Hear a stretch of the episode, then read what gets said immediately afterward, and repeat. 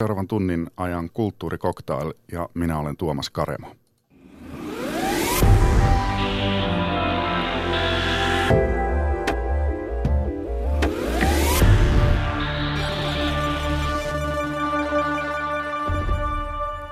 Naimisesta ei tullut mitään.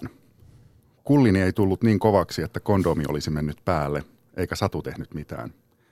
Pelkäsimme koskettaa toisiamme – Satu häpeili isoja rintojaan, jotka valahtivat kainaloihin, kun hän makasi selällään, ja hän yritti koota niitä rintakehänsä päälle. Minua se ei haitannut. Minusta hän oli valtavan seksikäs ja ahdistuin, kun kalu ei siitä huolimatta noussut kunnolla pystyyn. Nykyajan nuoret ovat nähneet pornofilmejä ja tietävät enemmän seksistä. Minä en tiennyt muuta kuin sen, minkä oli lukenut Henry Millerin tai Timo K. mukaan kirjoista. Kahden tunnin alastomana pyöriskelyn jälkeen totesimme, ettei yrityksemme johda mihinkään, paras jatkaa huomenna. Näin kirjoittaa Kauko Röyhkä vastikään ilmestyneessä Granta-kirjoituskokoelmassa muusikko ja kirjailija Kauko Röyhkä. Tervetuloa kulttuurikoktailiin. Kiitos, kiitos. Mä olin elänyt aika pitkään semmoisessa uskossa, että sulla on alusta lähtien pysynyt kynä kädessä, kalu pystyssä ja tilillä on kivasti rahaa ja äiti kannustamassa taiteilijauralle, mutta nyt kun mä luin kirjoituksen tästä, tästä kokoelmasta, jossa on muitakin kirjailijoiden tekstejä. Tässä käsitellään kotia, niin, ja sun tekstin nimi on Äiti, Äidin kotona, jossa kerrot nuoruudestasi Oulussa, niin, ja tästä esikoiskirjasi valmistumisesta, niin mun tämä kuva kyllä kieltämättä vähän murentui. Joo, kyllä mulla on paljon ollut vastoinkäymisiä, että ei se niin helppoa ole ollut, että paljon on joutunut niin kuin, tavallaan kulkemaan vastatuuleen, mutta vaikeukset on tehty voitettaviksi. Ja tässä sä oot. Näin on. Jollain logiikalla sä oot kuitenkin selviytynyt tähän asti. Joo. Mä aina lohdutti nuorena se, kun tuota, luki tuosta antiikin tästä kaunopuhujasta, tämä Demosthenesesta, jolla oli niinku heikko ääni ja huono ryhti ja sitten se meni jonnekin merenrantaan, niin kuin, että jossa se huusi niin kuin kilpaa aaltojen kanssa, että se sai sen äänensä vahvistettua ja pisti keihään niin kuin, tuota, tukemaan sitä ryhtiä ja se niin opetteli, se oli täysin väärä henkilö siihen, mitä sen piti ruveta tekemään, mutta sitten se kuitenkin teki sitä ja opetteli sen homman ja siitä tuli antiikin paras kaunopuhuja. Mulla on ollut monia asioita, mitä mä oon joutunut opettelemaan ja tavallaan luonto on ollut mua vastaan, mutta mä olen niin kuitenkin onnistunut. Koitko muuten tuossa tilanteessasi, kun ei seissyt, että luonto on sinua vastaan? No silloin olet... se tuntui siltä, joo. Mutta tuota, onneksi on sitten myöhemmin toiminut paremmin. Ähm, mitä muuten olit tuohon mennessä? Milloin tämä tapahtui? 70-luvun lopun Oulussa? Joo, jotain semmoista, joo. Mä ähm, asuin vielä kotona ja, ja tuota, se oli se, nuoruus oli semmoista köyhää ja, ja tuota, jossain määrin vaikeita. Mutta oli paljon hyviäkin juttuja. Mitä sä olit oppinut Henry Millerin ja Timo K. mukaan kirjoista? No mä muistan, kun mä rupesin Henry Milleria lukemaan joskus nuorena, niin se oli kyllä, se oli aivan erilainen kuin kaikki muut kirjailijat. Se kirjoitti niin semmoista katukieltä ja kirjoitti semmoisista ihmisistä, mitä näki jossain siinäkin elämässä, mitä mä elin. Että se ei ollut semmoista liian kaunista se teksti tai jotain liian taiteellista tai liian henkevää, vaan se lähti jotenkin siitä maailmasta. Ja sitten siinä oli tietysti seksiä, niin kuin, joka oli virkistävää niin kuin nuorelle miehelle – että joku uskaltaa kirjoittaa siitä suoraan, eikä niin hyppää yli niitä seksikohtauksia. ja Mukkahan oli tietenkin valtava vaikuttaja, koska se tavallaan yhdisti sen arktisuuden ja erottisuuden ja sitten semmoisen yksinäisyyden. Ja kaikki ne oli semmoisia juttuja, jotka mulle merkkas paljon. Miksi? No mä olin itse sieltä pohjoisesta, mulla oli mummola vielä tuolla Lapissa ja mä osasin sen kielen ja, ja se Lapin maisema ja tavallaan se ankeus se luonto ja sitten se puhkeava semmoinen niin miehisyys, erottisuus.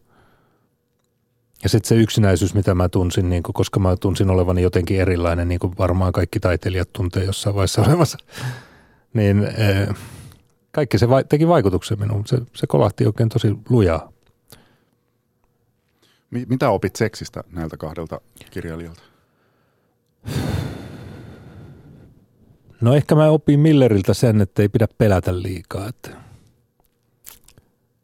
Että pitää ottaa se mitä haluaa. Mutta kaukoröykkä tässä ei ihan käynyt niin sitten. Ei se aina onnistu. Mitä, mitä sä muuten muistat siitä, muuten siitä tilanteesta? Muistatko kaikki ihan kondomin merkit? Ja... Joo, muistan. Kondomit oli näkkimerkkisiä ja, ja tota, se oli hirveän noloa, noloa sillä lailla, koska mä kuvittelin olevani jo sillä jollain tavalla niin asiantuntija ja sitten mä huomasin, että mä tajuan mitään niin tästä hommasta tai ei niin toimi ollenkaan ja, ja se oli vaikeaa. Ja mä menetin niin itsetuntoni niin pitkäksi ajaksi siitä, mutta sitten se koheni sitten myöhemmin. Menikö toka kerta jo paremmin? Totta kai. Entä miten tota sadun kanssa kävi? No siitä ei tullut mitään. No. Tota, sä sanoit tuossa aikaisemmin kaukorökkymään siitä, että äh, Henry Millerin liittyen, että hän jotenkin osasi tavoittaa jotain siitä elämästä ehkä, mitä sinäkin elit. Minkälaista sun elämä oli silloin 70-luvun lopu Oulussa? No mä elin mun äidin kanssa kahdestaan. Äiti oli niin yksinhuoltaja. Mä kävin lukiota, mä olin pitkällä matikalla, jota mä en osannut ollenkaan. Mä virittelin ensimmäistä bändi hommaa. Mulla ei ollut rahaa ostaa edes kunnon soittimia. Me soitettiin tuommoisten putkiradioiden kautta semmoisilla tosi huonoilla sähkökitaroilla ja rumpalilla ei ollut oikeita rumpuja, vaan se hakkas pahvilaatikoita, joihin oli pantu mikrofonit sisälle. Ja, mutta mä tein jo biisejä. Mulla oli visio siitä, mitä mä halusin tehdä. Ja se oli se tärkeä juttu. Ja oikeastaan se visio, mitä mä oon halunnut tehdä, niin se on ollut se asia, mikä on kannatellut mua niin kaikki nämä vuodet. Että mä osaan niin soittaa, enkä laulaa, enkä tehdä mitään asioita kunnolla sillä lailla. Mutta mulla on se visio ja sen takia mä olen niin paremmassa asemassa kuin moni muu, jolla on niin tekniset valmiudet. Mistä se visio tuli?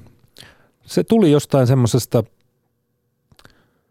siitä omasta elämästä, mitä mä olin viet, miettinyt ja elänyt ja sitten yhdistettynä siihen niihin vaikutteisiin, mitä mä olin saanut ulkoapäin, niin kirjalliset vaikutteet, musiikilliset vaikutteet, niin kuin Lou Reed, Velvet Underground, semmoinen joku toiseus, outous, mikä siinä musiikissa oli ja joka kolahti mulle. Ja se yhdistettynä ehkä just näihin mukaan ja Milleriin ja moniin muihin ja ehkä joihinkin elokuviin, niin se sekoittu päässä semmoiseksi kummaksi keitokseksi, josta tuli se mun maailmankuva, ja joka sitten muodostui biiseiksi ja muodostui ensimmäiseksi kirjoiksi. Ja, ja tavallaan niillä eväillä tässä mennään vielä tänäkin päivänä. Minkäla- emme, emme ole muuttanut mitään. Minkälainen sun lapsuuden koti oli? Siellä oli äiti, joka ei ilmeisesti hirveästi piitannut taiteesta. No, ei, no se ei ymmärtänyt sitä. Se oli semmoinen, teki raskasta työtä ja, ja tota, tietenkin hän olisi halunnut, että mä olisin opiskellut ja unohtanut kaikki taiteelliset haihatukset ja tullut joksikin kunnon tämmöiseksi menestyjätyypiksi. Että musta olisi tullut joku lääkäri tai tuomari tai jotain tämmöistä. Ja se ei tykännyt siitä, että mä luin jotain kirjoja ja siis romaaneja ja varsinkaan rockmusiikista se ei tykännyt ollenkaan. Että. Mutta se oli semmoinen, se sai semmoisia vähän semmoisia hermokohtauksia välillä ja, ja kyllä se kuitenkin oli sitten semmoinen hyvin rakastava ihminen ja, ja kannustikin mua niin hyvinä hetkinään. Mutta sen kanssa oli aika raskasta elää, koska se, se sai semmoisia raivokohtauksia ja mä joudun aika usein lähteen pois sieltä kotoa ja – mutta mä odottelin aina jossain tunnin tai pari ja tulin takaisin, niin sitten se oli mennyt ohi. Mistä nämä raivokohtaukset tai hermostuneisuus tuli? Varmaan siitä jonkunlaista elämän pettymyksestä, mikä hänellä oli. Ja hän oli jäänyt kuitenkin tuommoiksi yksinhuoltajaksi ja aviottoman lapsen kanssa ja, ja oltiin aika köyhiä. Ja hän oli kuitenkin hyvin ylpeä ihminen ja halusi olla sellainen niin sivistyneempi ja se hankki meille paljon kirjoja ja kaikkia tuommoisia niin design-esineitä vähillä rahoillaan, koska se halusi, että se meidän koti oli jollain tavalla niin fiksu koti. Ja tota, siis vaikutelmaa. Niin, niin semmoista, se toivoi aina, että sinne tulisi joku käymään, joku semmoinen ihminen, joka ymmärtäisi sen, mutta eihän siellä koskaan käynyt ketään. Niin että tavallaan sitä kotia laitettiin niin joillekin semmoisille ihmisille, jotka ei koskaan tullut sinne. Huomenna hän tulee. Näin on. Miten sun isä? No se asui Oulussa, mutta sillä oli oma perhe ja se ei koskaan ottanut yhteyttä meihin. Ja tota, mä en ole koskaan nä- tavannut häntä. Olisitko halunnut? En. Mikset? No mä olin koko elämäni elänyt ilman isää, niin en mä tarvinnut sitä mihinkään, että se olisi vaan hämmentänyt mua. Mm, onko se koskaan onko se jäänyt vaivaamaan sua millään tavalla? Ei. Mun elämä on semmoinen, mikä se on ollut ja mä oon ihan tyytyväinen siihen.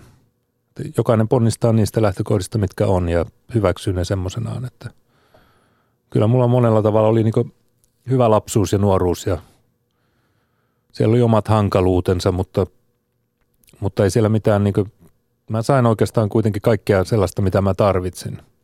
Ja mä pystyin niin aika vähistäkin aineksista niin rakentamaan sen oman maailmani, jonka varassa mä oon sitten niin elänyt. Ö, sun äiti kuoli joku aika sitten Turussa Viiklundin tavaratalossa samaan aikaan, kun sä oot ollut ö, kadun toisella puolella lounastamassa ja sitten ihmettelit, että minnehän toi ambulanssi menee tietämättä, niin. mitä oikeasti tapahtunut. No hän sai semmoisen aivoinfarktin, joka vaikutti noihin hengityselimiin, niin että hengitys ei enää toiminut muuten kuin sitten koneiden avulla ja hän eli vielä viikon verran. Ja tota, mutta oli niin letkuissa ja se oli semmoista vaikeaa, että ei hän ollut tajussaan kuin vähän aikaa aina välillä. Mutta tuota, hän eli kuitenkin viimeiset vuodet tuolla Turussa. Hän muutti 80 Oulusta Turkuun ja se oli hauskaa, että ne, hän eli siellä sitten ne viimeiset vuodet, koska silloin me saatiin olla enemmän tekemisissä toistemme kanssa ja kun mäkin olin siellä ja mun lapset sai käydä paljon hänen luonaan, että se oli tavallaan ne viimeiset vuodet oli parempia kuin monet siinä välissä olleet vuodet, jotka oli, meillä oli aina välillä vähän hankalakin suhde.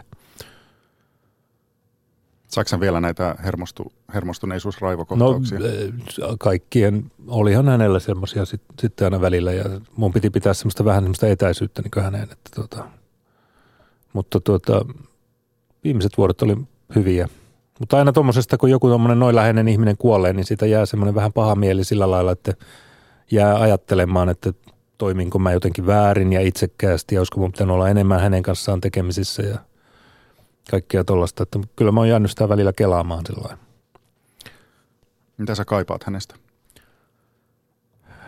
No ne on lähinnä niitä muistoja, niitä vanhoja hyviä aikoja silloin, kun oli hyvi, hyvä meininki joskus nuoruudessa ja sellainen, niin ne, ne oli mukavia juttuja. Niistä on, niistä on jäänyt hyvä muisto. Muistaakseni jotain tilanteita? No mä muistan semmoisen kerran, aurinkopaisto oli jotain, se oli varmaan maaliskuuta, kun alkaa niin kuin ensimmäistä kertaa aurinko paistaa oikein voimakkaasti. Ja se paistoi, meillä, meillä oli parveke etelän puolella, kun me asuttiin semmoisessa yksiössä. Ja sitten äiti paistoi köyhiä ritareita ja sitten laittoi kahvikupit sinne parvekkeelle ja syötiin niitä. Ja mulla oli semmoinen pieni mankka, josta mä pystyin kuuntelemaan musiikkia ja mä kuuntelin jotain Dolo, Jukka Tolosen tota Summer Games-levyä, joka on vieläkin mun mielestä todella hieno – instrumentaalialbumi ja, se, se jäi mieleen se, se auringonvalo ja köyhät ritarit ja Tolonen. Ei ole maksanut paljon. ei, ja, ei. Se oli hienoa. Onko se muuten kirjoittanut tuosta hetkestä? En ole. Ei, mä sanon se varmaan aikaa kertaa nyt julkisesti. Etkä sanoiko äidille koskaan esimerkiksi näitä juttuja? Kyllä että... mä varmaan joskus, joskus jotain tämmöisiä puhuttiin, mutta tuota, Äiti oli vähän semmoinen ihminen, että se ei halunnut hirveästi muistella vanhoja juttuja, koska sille tuli aina mieleen ne köyhät ajat ja se aina ajatteli, että parempi nyt, kun on, nyt on vähän paremmin ja sellainen. Niin, että me, me oli, mä olisin voinut enemmänkin kysellä monista asioista, mutta tuota, Liittyyköhän tuo aina jotenkin tuohon vanhemmuussuhteeseen, että, että joku tuommoinen, että olisi pitänyt kysyä, olisi pitänyt tallentaa? Olisi pitänyt... On siinä varmaan joku semmoinen juttu, koska se on aina kun sen tajuaa, että se yhtäkkiä se elämä katkeakin, niin, niin siihen on niin kuin tota, sitä ei niin silloin tajua, kun se elämä on käynnissä, ne kaikki ihmiset on ympärillä, mutta yhtäkkiä joku niistä tipahtaa pois ja se ei enää olekaan. Sitten sä et voi enää puhua silleen. Sitten jää aina semmoinen olo, että jotkut asiat jäi sanomatta, mutta toisaalta mun äiti oli semmoinen ihminen, että sen kanssa oli vähän vaikea välillä viritellä keskusteluja. Että tota, että varsinkaan jostain vaikeista asioista ja sen hermokohtauksista ja tuommoista ei pystynyt puhumaan ollenkaan, että se, se ei halunnut puhua niistä. Että. Onko sulla vielä hänen puhelinnumeronsa tallella niin kuin puhelimessasi? Em, ei ole. Tur, turha sinun soittaa, kun ei kukaan vasta. Moni, moni ta- jättää sen. Ai jaa, niinkö? Joo, joo. Mä tiedän monia. Viimeksi ihan eilen juttelin jonkun kanssa, niin sanoi, että on edelleen äidin numero, vaikka on kuollut jo. Oh, tuo on vähän aavemaista kyllä. Joo. tota, Kaukoröykkä, sä päätit jo alakouluikäisenä jossain siinä kymmenen vuoden nurkilla, että susta tulee kirjailija. Miten tulit tähän aatokseen? Mä sain kirjoituskoneen kymmenvuotiaana, semmoisen Imperial-merkkisen sinivalkoisen matkakirjoituskoneen. Ja se oli mun mielestä tosi tyylikäs ja mä rupesin sillä heti kirjoittelemaan jotain. Mun ensimmäinen kirjoitus oli varmaan sillä koneella niin tuommoista Tornionjoen tukin uitosta tai jostain. Että kun siellä oli loppunut tukin uitto. Ne oli semmoisia niin luontoon liittyviä juttuja. Mä olin semmoinen luontotyyppi – joka kävi kalassa ja aina kun tuli Abu tämmöiseltä virvelin valmistajalta, niin tuli tämä Nyt nappaa niminen kirja, niin mulla oli aina se ja mä luin siitä kaikkia juttuja ja vähän matkin niitä. Sitten mä näin semmoisen elokuvan telkkarista, se oli suomalainen TV-elokuva, jossa, joka oli tehty Hannu Salaman novelliin ja siinä semmoinen, semmoinen kirjailija, joka oli vähän semmoinen renttumainen – niin se meni sitten jonkun tyypin hautajaisiin, jonkun vanhan sukulaisen hautajaisiin. Ja silloin mä ajattelin jotenkin, että tuommoinen kirjailija, se on aika makee tyyppi, että se on tuommoinen vähän niin kuin vapaa, se on vähän tuommoinen renttu ja sitä katsotaan vähän vieroksuen. Ja... Mutta se on kuitenkin fiksu, se on niin kuin hieno, semmoinen silloin ajatuksia ja jotenkin mulle jäi semmoinen kuva niin kirjailijoista. Olihan mä tietysti lukenut kaikkia nuorten kirjoja ja tuommoisia. Ja sitten se mukka kolahti silloin 14-vuotiaana, sitten kun hän kuoli vuonna 1973, niin hänen hahmonsa ja sillä että mä halusin olla jotain sellaista. Muistaaksä milloin tämä oli tämä Tornionjoen uitoista käsittelevä teksti, milloin se syntyi? No se oli varmaan silloin, jos mä oon ollut vuonna 69 10-vuotias, niin silloin mä oon varmaan kirjoittanut sitä. Onko se tallella vielä? Ei, en mä tiedä. Kuinka paljon sä olit ehtinyt kirjoittaa ennen sun esikoisromaanisi ilmestymistä? En mä hirveästi ollut ehtinyt kirjoittaa. Että mä olin, kävin koulua ja siellä mä kirjoitin aineita kyllä niin kuin oikein sydänverellä, että niitä luettiinkin monesti siellä luokan edessä ja niissä mä kokeilin tuommoisia niin kirjallisia kykyjä niin, että ne, ne oli enemmän kuin kouluaineita, että ne oli vähän niin kuin kaunokirjallisia teoksia.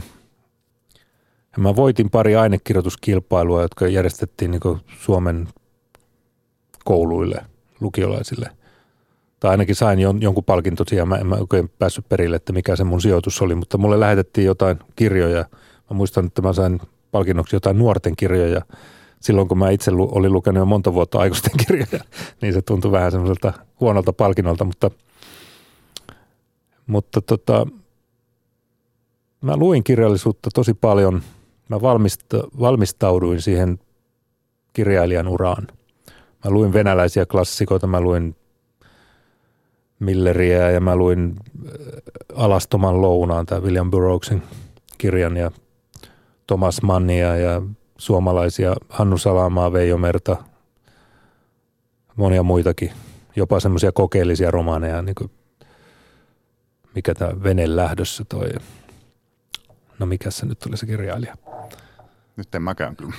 no joo, mutta tämmöisiä 60-luvun alun tämmöisiä modernistisia romaneja. Jossa Markeesia ei... saan myös luit, eikö niin? Mitä? Markeesia myös luit. Joo, luin sitäkin ja, ja, ja Bulgakovin saatana saapuu Moskovaan ja, ja, ja näitä, joo, näitä eteläamerikkalaisia tämmöisiä maagisen realismin kirjailijoita, niitä oli muitakin.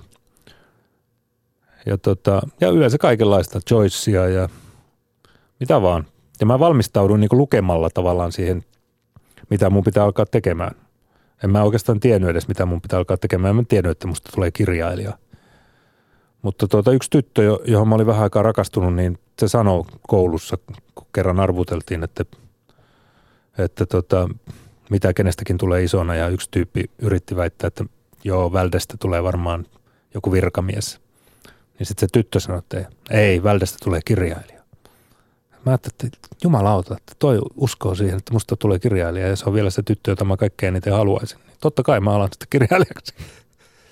Mikä tämä lempinimi oli? Välde. Mistä se tuli? Välimaasta. Mit, mitä sä tarkoitit sillä, että sä selvästi niin kuin valmistauduit johonkin, mutta sä et tajunnut yhtään, että mihin? No ei, siis ei mulla, mä olin vielä lukiossa, mä kuvittelin vielä, että mä menisin ehkä jonnekin opiskelemaan ja se kirjailijuus, jos semmoinen nyt koskaan toteutuisi mun kohdalla, niin tulisi ehkä joskus myöhemmin.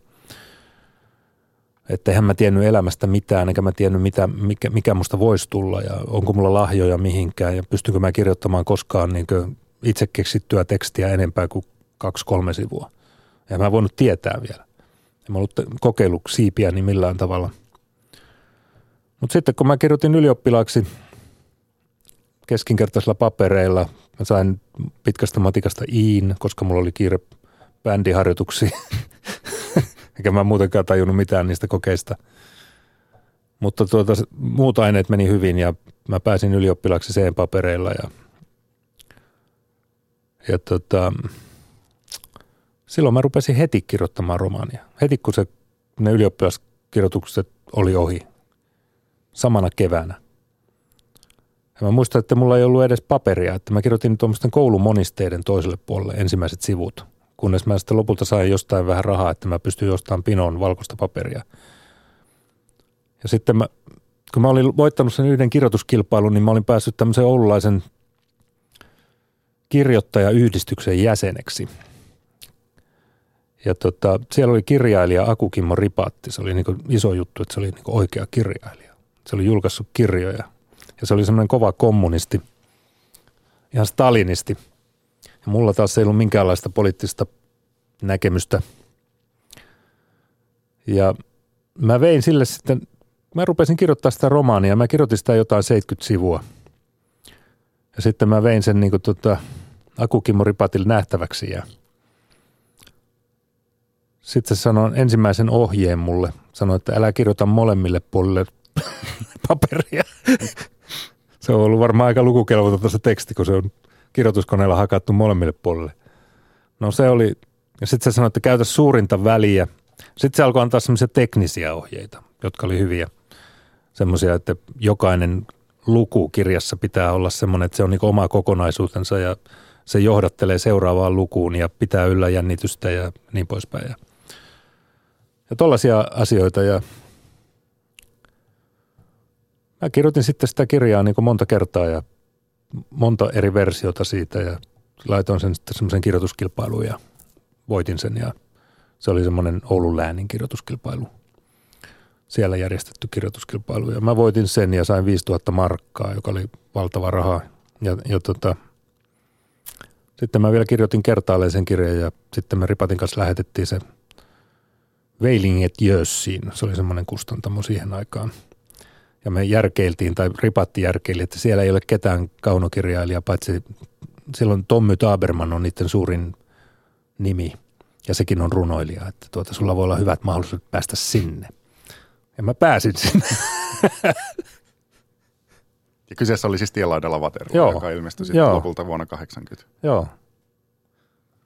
Tota, tässähän on tässä kirjassa kaksi nuorta jamppaa vahtii autoromua tien laidalla vuorokauden verran. Ja tässä on tosi tarina taustalla, Kaukaröhkä. Joo. Kerro se, miten tämä meni? No mulla oli semmoinen kaveri pellossa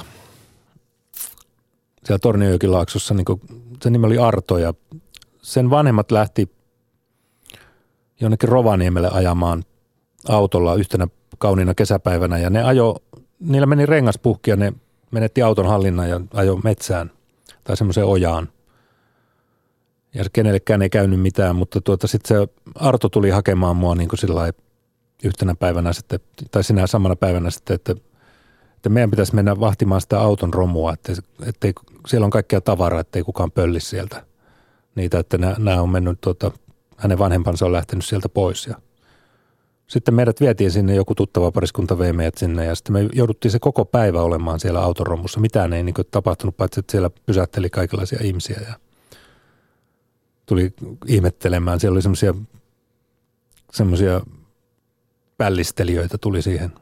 Ja lopulta me alettiin pilkkaamaan niitä. Me juotiin niitä viinoja, mitä me löydettiin sieltä takakontista ja, ja oltiin kännissä ja sitten roikotettiin jotain jalkaa ikkunasta ja sitten sieltä tulee tyyppejä, että mitä, onko teille käynyt pahasti? On. No mä tein siitä sitten sen tarinan ja, ja tota, sekoitin siihen vähän muutakin sitten semmoisia takautumia ja siitä tuli se ensimmäinen romanista. Miksi halusit kertoa just sen tarinan? No mun mielestä se autorommu tuntui hyvältä jutulta, että se, niinku, se loi sille semmoisen hyvän kehyksen, että ne pojat on siellä ja ne on kahdestaan. Ja semmoinen päivä, jossa ei niinku oikein tapahdu mitään, on tylsää ja vähän liian kuumaa ja kärpäset surisee jossain siellä auton lasissa. Ja semmoinen tilanne tuntuu mun mielestä niinku aika hauskalta. Ja sitten miten ne, niiden poikien suhde kehittyy ja, ja sitten siihen voi sekoittaa sitten sen päähenkilö Martin – tuommoisia ajatuksia, sen juttuja tyttöystävästä ja tollain. Et se, mä halusin kuvata semmoista omaa sukupolvea, joka on vähän sellainen välinputoaja sukupolvi, joka ei niinku usko enää siihen kommunismiin, mihin kaikki tuommoiset fiksut nuoret aikaisemmin uskoivat ja joka on vähän niin kuin semmoinen ulkopuolinen, ulkopuolisten sukupolvi. Sä oot kertonut tuosta ajasta, kun tämä esikoiskirjasi oli tullut valmiiksi, että Tajusin, että minun on päästävä pois Oulusta. Minusta täytyy tulla kirjoilija, muuten minusta ei ole mihinkään. Tapaan itseni, jos sen onnistu. Olisitko oikeasti tappanut itsesi, jos se olisi onnistunut? No ei, mä tiedä. Mutta se tuntui siltä, että ei mulla ollut oikein mitään muuta. Että mä, olihan mä päässyt sitten opiskelemaan kirjallisuutta yliopistoon, Turun yliopistoon. Mä menin sinne, mutta tuota, ei se tuntunut sopivalta paikalta mulle. Ei se opiskelijaelämä kiinnostanut mua. Mä halusin olla vapaa-taiteilija niin kuin Henry Miller, että mä oon niin semmoinen tyyppi, joka kulkee niin kravatti löysällä kaulassa ja ehkä housun sepalus auki ja on vähän rahaa ja on jollain tavalla vapaa. Kukaan ei ota sitä niin pakota sitä tekemään jotain tylsää työtä. Harkitsitko mitään muita ammatteja? En mä ehtinyt harkita mitään, koska kaikki kävi niin nopeasti. Mä sain sen kirjailijuuden niin aika helposti. Ja sitten sen lisäksi... Parikymppisenä? Niin, mä olin 21-vuotias ja lisäksi musta tuli vielä rockmuusikko. Samana vuonna? Niin, se levykin tuli vielä samana vuonna. Että mulla oli kaksi tämmöistä varsin tavoiteltua uraa, mitkä mä saatoin ottaa haltuun. Mitä sä muuten teit tällä, oliko se 5000 markkaa, minkä sä sait tästä kirjoituskilpailusta silloin tästä käsiksestä? Mä ostin stereot sinne mun opiskelijakämppään. Minkälaiset? Ne oli jotkut japsi-merkkiset ja, ja tota, olihan mulla stereot ollut siis tuolla Oulussakin, mutta tota, mä jätin ne äitille ja mä, mä halusin omat vehkeet. Ehkä mä ostin pari levyäkin. Levyt oli siihen aikaan kalliita, mä muistan. Silloin kun sä julkaisit sun esikoiskirjan ja, ja levyn ja tämä tuli tämä kaukoröyhkä hahmo äh, tunnetummaksi, niin mietitkö sä silloin yhtään, että minkälaista hahmoa sä alat esittää, luoda, koska sehän on ö, epätodellinen hahmo tietyllä tavalla. Mm, kyllä mä mietin. Mä, mä olin aina tykännyt siitä Lou Reedin tyylistä, että se tekee itsestään tavallaan semmoisen niin vähän vastenmielisen. Että se ei yritä olla semmoinen hyvä ihminen, joka sanoo, miten asiat on niin oikeasti ja yrittää kasvattaa kuuntelijoitaan tai jotain, vaan, vaan se on itsekin semmoinen niin kusipää. Mutta sitten se kuitenkin kertoo semmoisista asioista, jotka on niinku koskettavia ja esimerkiksi siinä Berliin-levyllä on semmoinen laulu kuin The Kids, joka kertoo tämmöisestä vähän huorahtavasta äidistä, jolta viranomaiset vie lapset pois. Sitten siinä on semmoista lasten itkua ja sitten se kertoja sanoo, että oikeastaan tämä ei kosketa mua ollenkaan, että mä oon vaan tällainen vesipoika ja mä, en, niin kuin, mä oon kaiken ulkopuolella ja ei se liikuta mua. Niin mä ajattelin, että se, se tuntuu niin jotenkin hyytävältä koska jos se olisi ollut semmoinen, että se olisi niin osallistunut siihen ja itkenyt niiden lasten kanssa sitä kurjaa kohtaloa, niin se olisi ollut sitten semmoinen tyypillinen juttu. Mutta koska se suhtautui niin välinpitämättömästi, niin se tuntui vielä pahemmalta. Ja silloin saattoi niin tuntea sen lasten tuskan niin vielä, vielä isommin. Että edes kertoja ei välitä niistä. Puhutaan ö, kaukoröyhkä seuraavaksi Aleister Crowleysta, brittiläisestä okkultistista kirjailijasta ja mystikosta, joka syntyi 1875 ja on tullut varmaan nyt myöhemmin ehkä parhaiten tunnetuksi Led Zeppelinin Jimmy Pagein musiikkikiinnostuksen ja harrastuneisuuden takia. Ja täällä, tällä kanavalla Perttu Häkkisen ohjelmassa Crowlin nimi on tullut monta kertaa mainituksi. Mitä sä muuten määrittelisit itse kaukaröhkä Alistair Crowlin? No se on mielenkiintoinen hahmo. Mä törmäsin hänen hahmonsa joskus 80-luvulla. Siitä oli viittauksia rockmusiikissa, oli just tämä Jimmy Page ja sitten David Bowilla oli myös joku, joku kytkös häneen ja ja mua alkoi kiinnostaa, kun mä olin 80-luvun lopulla tuolla Portugalissa, niin mä alkoi kiinnostaa nämä tämmöiset okkulttiset jutut. Ja mä aloin hankkia sitä alan kirjallisuutta ja mä yritin niin hakea semmoisia kokemuksia, jossa pääsisi jonnekin tajunnan semmoisiin tutkimattomiin alueisiin. Ja Crowleyhan teki semmoisia kokeita. Sillä oli niitä värikortteja ja, ja sitten se teki semmoisia seksuaalisia kokeita niin ilotyttöjen kanssa. Ja, ja mm, se teki monenlaisia maagisia juttuja. Ja se yritti päästä semmoisiin, ja ilmeisesti pääsikin jonkunlaisiin semmoisiin toisiin todellisuuksiin. Ja mua oli aina askarruttanut se, että mistä tuli nämä mun viehtymykset niin tuommoisiin juttuihin ja mistä syntyi kaikki se musiikki, kun mä en ollut edes musikaalinen millään tavalla. Niin mit, mit, miksi mä pystyin tekemään niin biisejä? Mistä se kaikki tuli? Ja mä ajattelin, että se täytyy tulla jostain niin alitajunnasta. Ja mä lähdin niin etsimään sitä juttua, mikä on mulle niin tärkeä juttu ja mistä mä oon saanut niin paljon. Ja sitä kautta mä tutustuin sitten siihen Crowlinkin ja mä hankin erilaisia kirjoja hänestä ja semmoisen elämänkertateoksen, minkä hän oli itse kirjoittanut. Ja, ja tota, 90-luvulla mä päädyin tekemään jopa elokuvakäsikirjoitusta hänestä. Mä tein yhteistyötä tuon Jari Halosen kanssa ja, ja Halonen nyt ei tiennyt Crowlista mitään, mutta tuota, häntä kiinnosti myös se aihe sitten jossain määrin ja me yritettiin hakea elokuvasäätiöltä rahaa siihen, mutta eihän siellä kukaan ymmärtänyt mitään siitä hommasta. Miten se, ja se kaatui sitten? No se kaatui sitten. Me haettiin myös joltain Euroopan unionin joltain käsikirjoitussysteemiltä rahaa ja, ja tuota, siellä oltiin jopa kiinnostuneita tästä meidän hommasta. Mutta sitten joku tämmöinen suomalainen oli laittanut jonkun kirjeen sinne, että tuota, älkää antako tälle rahaa, että on väärin ymmärretty Pulp Fiction idea. Tai siis ollut 90-luvun puolivälin kieppeillä. Joo. Miksi sä halusit kertoa hänestä elokuvan muodossa vielä? No se Halonen tuli multa kysymään kerran keikan jälkeen, että tuota, voisitko kirjoittaa jotain hänelle. Ja sitten mulla oli siihen aikaan kiinnostus just näihin okkulttisiin juttuihin. Mä ajattelin, että Crowlistahan voisi tehdä jonkunlaisen elokuvan, että tuota, onko se pakko tehdä Suomessa, voisiko ne tehdä ulkomaalaisten näyttelijöiden kanssa jotain tämmöistä. Tai sitten jos keksitään joku Crowlin kaltainen hahmo, joka toimisi täällä Suomessa. Ja tämmöisiä ideoita pyöritettiin, mutta mä tein, niin siitä, mä tein siitä niin kuitenkin ihan oikean kässärin. Jossain tuolla se ajelehtii, mutta mulla ei itsellä enää ole sitä. Kuinka syvälle kaukaröhkö sä itse menit tähän okkultistisen maailmaan? No se kesti pari-kolme vuotta, että mä olin niin jollain tavalla siinä niin mukana ja sitten tehtiin sitten semmoinen televisio-ohjelmakin Hyvät, pahat ja rumat, jossa mut leimattiin satanistiksi ja en mä nyt oikeastaan satanisti ollut koskaan.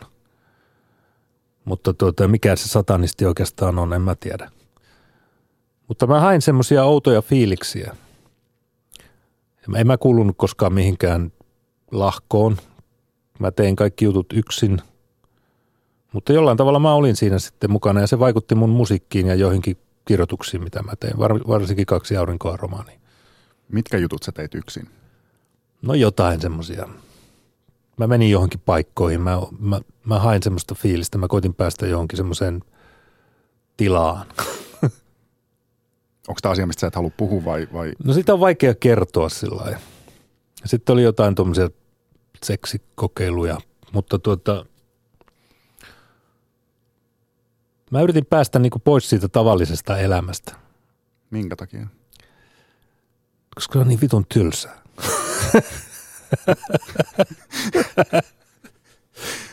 Mutta miksi just sitten jollain okkult, nyt mä en tiedä oikeastaan, että mitä sä oot siellä ilmeisesti jossain Turussa tai Helsingissä puuhailu, mutta... Siihen aikaan Helsingissä, joo. joo varmaankin. Niin, Portugalissa kanssa, joo. Niin, nyt kun mä en tiedä oikein, että mihin sä viittaat, niin on vaikea. No mä kerron, kerron niistä joskus sitten myöhemmin, kun mä itse saan mä oon alkanut nyt viime aikoina vasta kunnolla ajattelemaan noita, mitä siihen aikaan tapahtui ja mitä kaikkea oli. Se oliko se huonoa vaihetta sun elämässäsi? Ei, se oli mielenkiintoinen vaihe.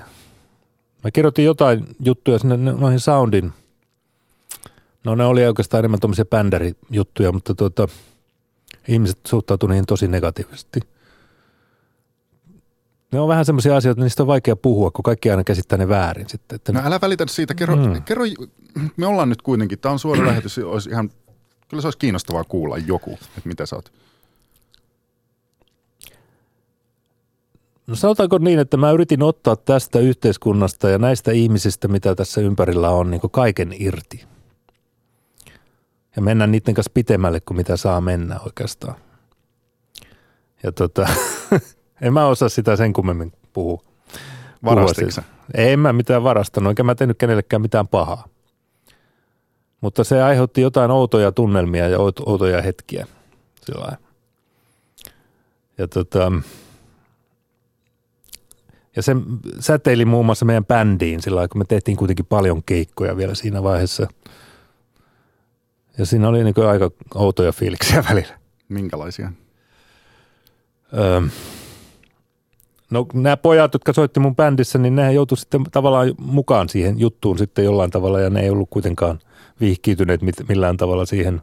Mutta me tehtiin Jumalan lahja-levy ja ja sitten tuli tämä julkisuus ja musta tehtiin semmoista tosi pahaa hahmoa jossain lehdissä ja, ja tota, me kaikki jouduttiin käymään sen läpi. Tuli jotain uskovaisia puhumaan meidän keikoille ja yritti käännyttää ja, ja ihmisillä, ihmiset niin pelkäs meitä. Me järjestettiin jotain, yksi kaveri kertoi, että se oli nuorena ollut katsomassa meidän keikkaa ja se oli jotain aivan hurjaa ja No en mä tiedä, tehtiinkö me muuta kuin soitettiin siellä lavalla, mutta meillä oli ehkä vähän oudot valot ja sitten siellä oli jotain keskenään suutelevia tyttöjä ollut ja jotain tällaista ja se oli nuorelle pojalle vähän niin outo kokemus sillä se näki meidät jotenkin semmoisena tosi hirviömäisinä henkilöinä. Mutta sitten toisaalta Kaukoraika, tässä on siis jotain totuuspohjaa, että miksi teihin suhtauduttiin. Joo, no oli meillä semmoinen ylimielinen asenne sillä tai mulla varsinkin, että tuota, semmoinen, että mä en niin piitannut mistään. Mulla oli ihan, ihan sama ajat, mitä ne ihmiset ajatteli sillä että mä olin tosi kusipää niin kuin mutta oliko tämä lähtenyt siitä Aleister Crowlin jotenkin no, se ajattelutavasta? Lähti, se lähti siitä se lähti siitä rockmusiikista ja kaikesta, mitä mä dikkasin ja sellainen. Crowlillahan tämä, tämä tuota, kuuluisa sitaatti, tämä, että tee mitä tahdot, rakkaus on ainoa laki rakkauslain alla. Oliko tämä sulla jotenkin? No mä en tiedä, oliko siinä paljon rakkautta siinä hommassa, mitä me tehtiin, mutta no, mitä me tehtiin, oli? mitä me haluttiin. Mitä siinä oli? Ylimielisyyttä siinä oli paljon seksiä? Seksiä ja ylimielisyyttä ja semmoista, niin kuin, otettiin sitä, mitä haluttiin. No mitä te halusitte? No. Tai sinä?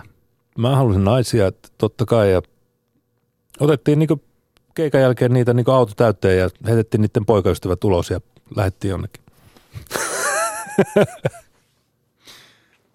tuota, Kaukoröyhkä, niin ää, miten, sulla sit, miten tässä kävi lopulta? No ei, se elämä muuttui sitten. Silloin mä menin jossain vaiheessa naimisiin, sai lapsia ja, ja piti vähän rauhoittaakin sitä juttua, ottaa vähän erilainen asenne siihen hommaan. Oli velvollisuuksia, piti tavata kaikenlaisia lastentarhan opettajia ja muita ja olla niin normaali ihmisten kanssa tekemisissä, niin piti palata ikään kuin maan pinnalle. Mutta eikö se ole just sitä, niin se siteraan sinua vitun tylsää? No joo, mutta ei sitä karnevaaliakaan voinut jatkaa loputtomiin. Että tota, onhan se nyt tavallaan jossain määrin vieläkin olemassa. Ei se nyt ole minnekään kadonnut. Että en mä nyt ole kaikesta luopunut, mutta tuota, mutta tuota,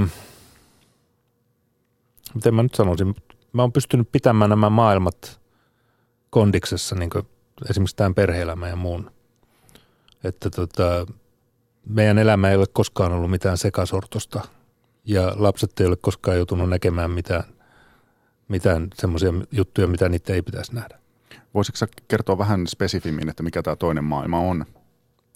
No se on semmoinen, että mennään tietyllä tavalla vähän niin kuin pimeämmälle puolelle. Mutta tuota, ja annetaan semmoisia vapauksia. En mä tiedä. siitä puhuminen on niin vaikeaa. Sellainen, niin kuin, siinä on muitakin ihmisiä mukana, niin ei voi oikein kaikkea Niin liittyykö se jotain riittäjä? No ei, ei riittäjä. Vaan.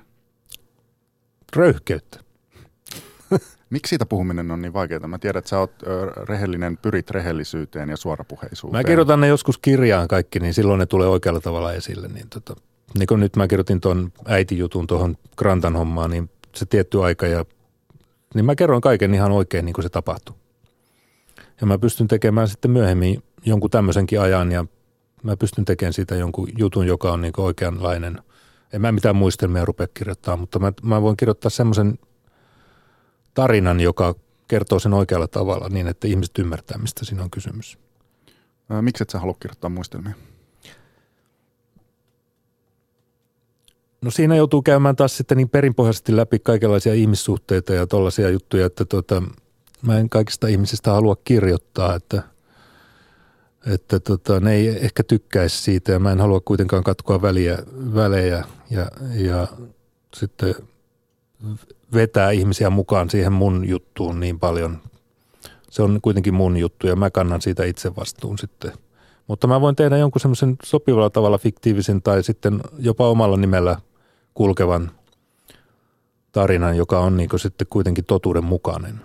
Mitä Kaukoreikka ajattelit, kun olit lukenut Knauskoodin taistelunisarjaa? Mä tykkäsin siitä. Se oli mun mielestä todella hyvä kirja ja hauskaa, että joku kirjoittaa noin suoraan omasta elämästä ja tuo kaikki ne omat puutteetkin esille niin kuin sillä nahkoinen karvoinen.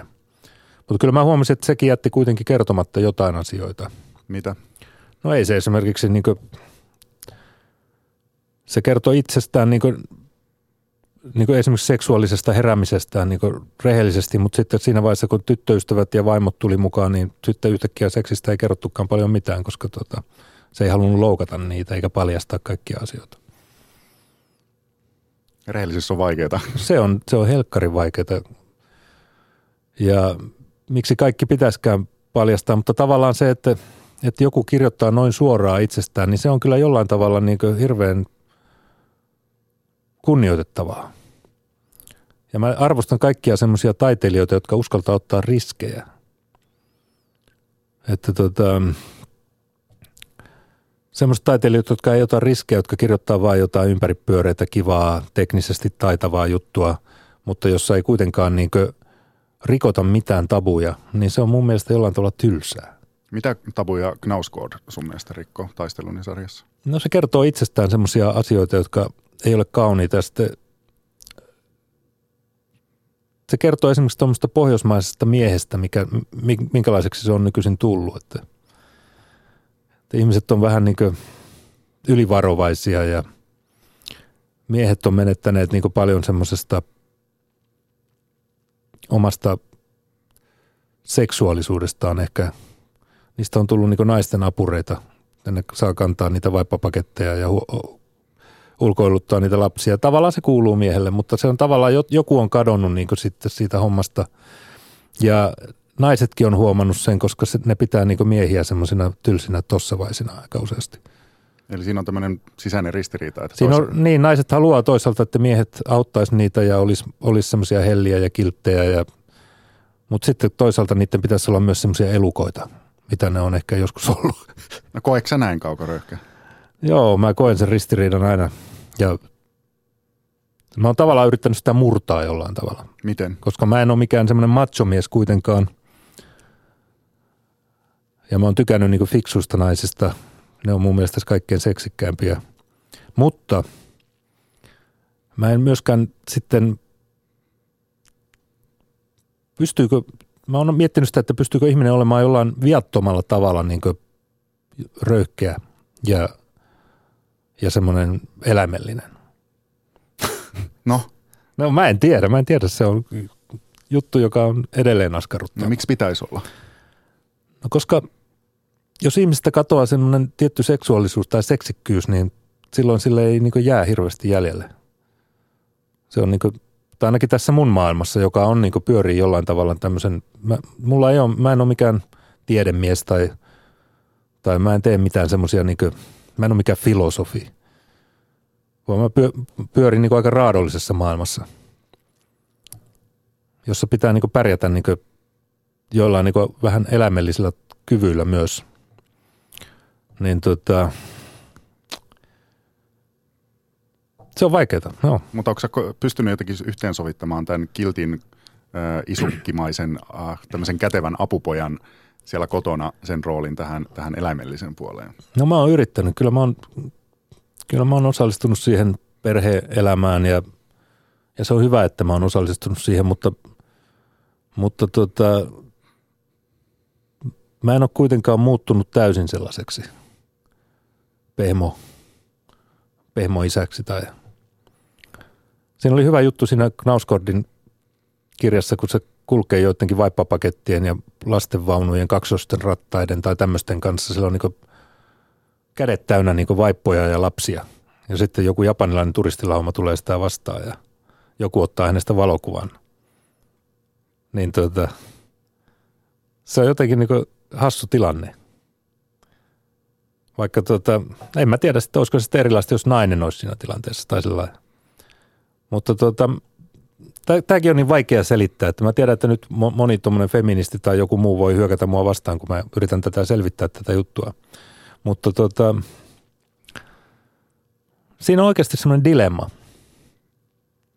Ö, onko sun mielestä tullut vaikeammaksi olla rehellinen, kun mm. kertoo sitä, että mitä kokee, mitä näkee, minkä tarinan haluaa esimerkiksi kirjoittaa? Yhteiskunnassa on aina tiettyjä tabuja. On olemassa, niin nyt on esimerkiksi tämmöiset rasistiset tabut, tabut olemassa, että sä et saa neekeri-sanaa käyttää enää.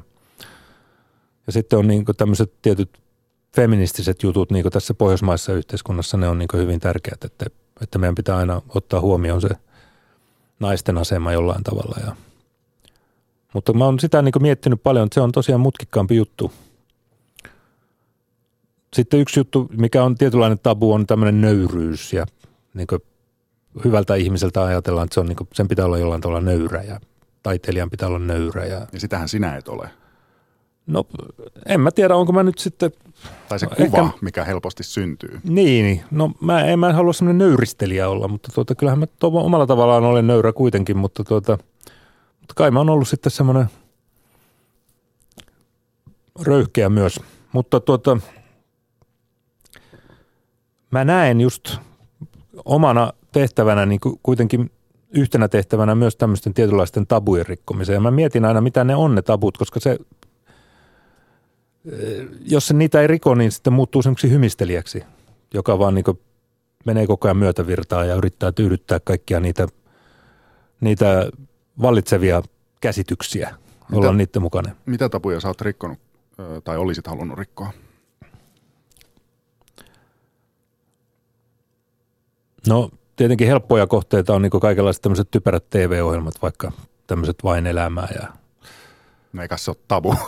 No on se tavallaan, koska ihmiset ajattelevat, että siellä niin esitetään jotain oikeita tunteita. Ja tämmöinen kuuluminen valtavirtaan, että sä oot tietynlainen hyvä ihminen, joka, niin kuin, jolla on hyvät tunteet, joka itkee jotain koiran kuolemaa tai äidin kuolemaa tai jotain. Ja ja on semmoinen niin tunteellinen. Entä jos ei ole tunteellinen? Entä jos ei itke mitään? Se on esimerkiksi iso tabu. Entä sitten esimerkiksi, mitä sä mainitsit tästä, että sä oot ö, kirjoittanut noin Soundilehdessä näistä tämmöisistä niin bändärimuistoista, jotka tulkittiin taas niin päin, että ö, vanhempi herra muistelee jotain Joo. nuoruuden juttuja, että koetko sä, että sua yritetään myös sillä tavalla niin kuin sysätä menneisyyden aaveeksi, että vanha tyyppi horisee jotain vanhoja bändärimuistoja? No kyllä, to, tommonenhan on aina olemassa, että, tota, että mun ikäinen rockmusiikin tekijä ei saisi tehdä enää mitään muuta kuin soitella vanhoja hittejänsä jossain keski-ikäisille ihmisille, että muistella vanhoja aikoja, että sillä, sillä ei saa olla mitään enää tuommoisia tommosia röyhkeitä ajatuksia. Että ne on niin väär, väärä juttu. Mutta se nyt oli semmoinen pieni episodi. Mm. Mitä tabuja kohti sä haluaisit siis mennä vielä? No mä en tiedä tabuista, mutta mä en halua niin luovuttaa vielä semmoista luovuutta itsessäni, että mä haluan edelleenkin tehdä kaikkia niitä asioita, mitkä mä tunnen mielenkiintoiseksi ja mennä niin aina sille ohkaiselle jäälle, joka voi pettää. Että mä haluan olla niin semmoinen artisti, joka kiinnostaa mua itseäkin. Enkä, enkä semmoinen vanha pieru, joka niin vaan kerää jotain kohteliaisuuksia. Onko Kaukoröyhkä, onko susta tullut sanankäyttäjänä varovaisempi? En mä usko. Kyllä mä oon ihan sama kuin ennenkin. Kaduttaako se? Mikä? Se, että, että sä et ole antanut periksi, että onko siitä tullut takkiin? No kai siitä on joskus tullut takkiinkin, mutta mä luulen, että pitkässä juoksussa se on ollut kuitenkin se juttu, mikä on pitänyt mut elossa niin ihmisille. Että mä olen, niin kuin, mulla on semmoinen tietty asema, että ihmiset tajuaa, että mä en ole samanlainen kuin kaikki muut. Että mä en ole semmoinen pelkästään miellyttäjä. Että mä voin tarjota ihmisille ehkä jotain semmoisia erikoislaatuisempia kokemuksia. Kaduttaako koskaan, että sä oot ottanut tämän kaukoröyhkä roolin? No ei, se on varmaan paras juttu, mitä mä oon tehnyt. Se on niin kuin, sillä tiellä tässä ollaan edelleenkin ja musta tuli se, mitä mä halusin olla. Mä pääsin tekemään niitä juttuja, mitä mä halusin tehdä. ja miten se on mennyt sun mielestä asti? No helvetin hyvin itse asiassa, yllättävän hyvin. Mä luulin, että tämä olisi kaikki loppunut jo viimeistään 15 vuotta sitten. Miksi? No silloin näytti aika ankeeltakin välillä tilanne. Tuli nämä heavy rockit ja muut tuntuu, että ihmiset ei enää kuuntele mitään muuta kuin tuommoista idioottimaista musiikkia. Että semmoisella semmoisen musiikin tekijällä kuin minä, niin ei ole enää mitään tehtävää tässä maailmassa. Mutta kyllä mä luulen, että aina on joku tehtävä semmoiselle kuin minä. Mä luin jostain haastattelusta tämmöisen kohdan, että kaukoa ei voisi vähempää kiinnostaa, muistaako häntä kukaan, kun hänestä aika jättää. Hän toivoo vaan, että sitaateissa rahat tulevat oikealle tilille. no, joo, no mä oon siinä mielessä tuommoinen käytännöllinen, että mä toivon, että kaikki nämä jutut, mitä mä teen, niin mä pystyn elämään niille. Mä saan rahat ja mun lapset saa rahaa ja kaikki tällainen homma hoituu, että mä nyt mikään nälkätaiteilija halua olla. Miten sä pärjät juuri nyt taloudellisesti? No just nyt on vähän heikompi aika, mutta kyllä se tästä taas suttaantuu. Miten sä aina ratkaiset tämän ongelman, kun tuota, ei ole tilillä yhtään rahaa? Mä teen lisää työtä. Ja mistä ö, oot nyt ajatellut tehdä lisää työtä? No mä tein äsken kustannussopimuksen uudesta romaanista, jota mä alan nyt välittömästi kirjoittaa, vaikka edellinen kirja Lapin poika just tuli ulos. Mutta mulla ei ole varaa niin keskeyttää mitään eikä levätä laakereilla. Mun pitää heti aloittaa uusi kirja, koska mä en saa mistään muualta rahaa. Mä en saa edes mitään apurahoja. Osaako selittää sitä? Mistä? Sitä, sitä mä ajattelin just, että onko se niinku se, se, se kaukoröykkä hahmo, niin onko sitä jotenkin just kun tiedämme ehkä suunnilleen, minkälaisia nämä apurahoja jakavat piirit on, niin että se on jotenkin ärsyttänyt niin tavattomasti, tai että jo, jotain on mennyt pieleen. No mä en tiedä, nehän vaihtuu koko ajan ne tyypit siellä, ja en mä osaa sanoa niistä yhtään mitään, että tota, parempi kuin ei ala analysoimaan liikaa, mutta tota, kyllä mä aina jostain ne rahat keksin, ja mulla on aina jonkun verran kysyntää sille, mitä mä teen. Että mä en ole koskaan mikään iso hitti tässä maassa, koska sehän on, tämä on niin pieni maa ja, ja ihmiset on kuitenkin, suurin osa ihmisistä on aika konservatiivisia. Ja tota, mutta mulla on aina semmoinen tietty yleisö tässä maassa. Että en mä jää koskaan niin kuin lehdelle soittelemaan, että kyllä mulla on aina jotain kysyntää sillä, mitä mä teen. No harvittaako että sä et ole saanut apurahoja? No kyllähän nyt olisi ollut kiva, jos olisi tullut joku yllättävä pieni lahjoitus jostain suusta. Mutta tota, en mä jää tuota juttua suremaan nyt niin pitkäksi aikaa. Kaukoröyhkä tuossa haastattelun alkupuolella me puhuttiin siitä 70-luvun lopun Oulusta, 80-luvun alun Oulusta, josta sä halusit tulenpalavasti pois ja pääsitkin sitten pois. Sä puhuit siinä yhteydessä nimenomaan niistä kommunisti vasemmistopiireistä. Koetko, että, että edelleen nämä taidepiirit on niin leimallisesti näitä, että, että sä et halua edelleenkään oikein kuulua tämmöisiin porukoihin?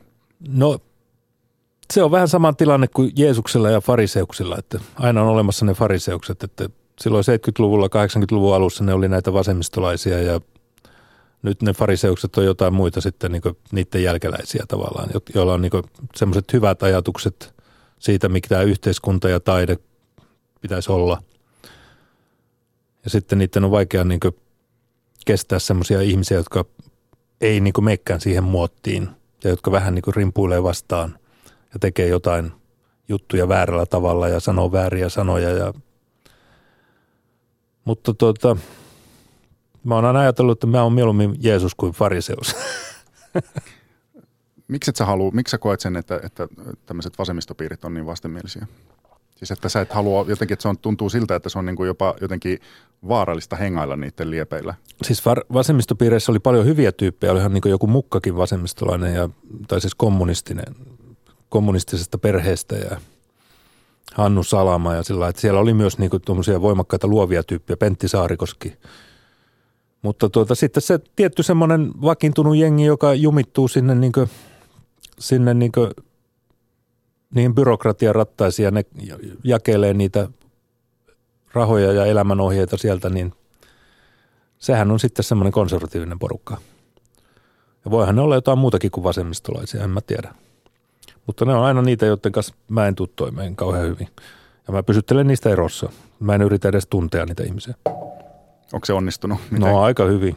Mä oon ollut aina erillä, niin mä oon ollut, silloin kun on ollut jotain kirjailijakokouksia, niin mä oon saattanut jossain hengalla siellä laitamilla, mutta tuota, yleensä mä oon ollut bändin kanssa keikoilla jossain ja pyörinyt ihan eri kuvioissa. Kaukoröhtiä, mikä tekee sut onnelliseksi? Vapaus, se, että saa tehdä sitä mitä haluaa. Milloin sä oot viimeksi itkenyt? Oh.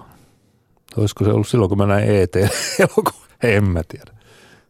Siis jonkun uusinta näytöksen vai? Eikö, en minä. Silloin kun näin se alkuperäisen. Ää, mä en usko tota nyt. Sano, Ei, ei se on vitsi. Ootas nyt. Mulla välillä, kun mä oon puhunut jossain niin esimerkiksi Aleksis Kivestä, niin mulla on tullut sellainen kauhean tunteellinen olo. Ja mä oon melkein itkenyt. Melkein. Hän on sulle niin tärkeä. Hmm. Kiitoksia paljon haastattelusta Kaukoröhkeä. Kaikkea onnea sun tuleviin tekemisiin. Kiitos, kiitos paljon. Kiitos haastattelusta. Oli hauskaa. Eikä itketty. Ei itketty.